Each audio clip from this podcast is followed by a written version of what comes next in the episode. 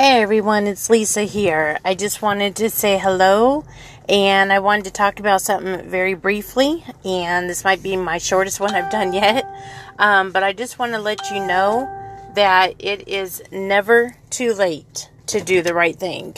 I don't want you thinking, you know, that you've messed up too many times or you have failed too many times that you can't start over. You guys, I don't care what you've done.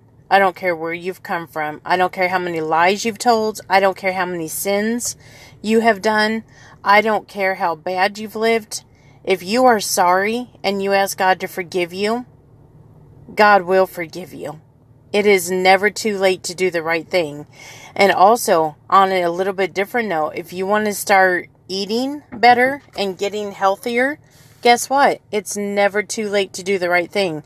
If you want to start saving money, and start getting ahead and start planning to have a future, it's never too late to do the right thing.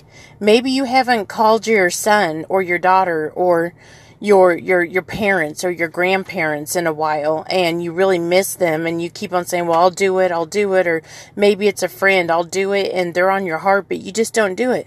Well, guess what? It's never too late to do the right thing. Maybe you want to start your life over and you want to be a better person and make better decisions and and do better and feel better and live better. Well, guess what? It's never too late to do the right thing.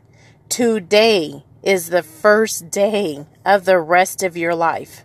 Let me say that again. Today is the first day of the rest of your life. So, what are you going to do with it? Go make a difference. Go change your habits. Go make them better habits. Go plan for a future. Go start setting money aside. Go start eating better. Go start going to church more. Start reading your Bible more. It is never too late to do the right thing. I hope this has blessed you. I hope it has encouraged you. And remember, today is the first day of the rest of your life, and this is the day that the Lord has made. I will rejoice and be glad in it. This is Lisa. I hope I've encouraged you and blessed you. Have a blessed day.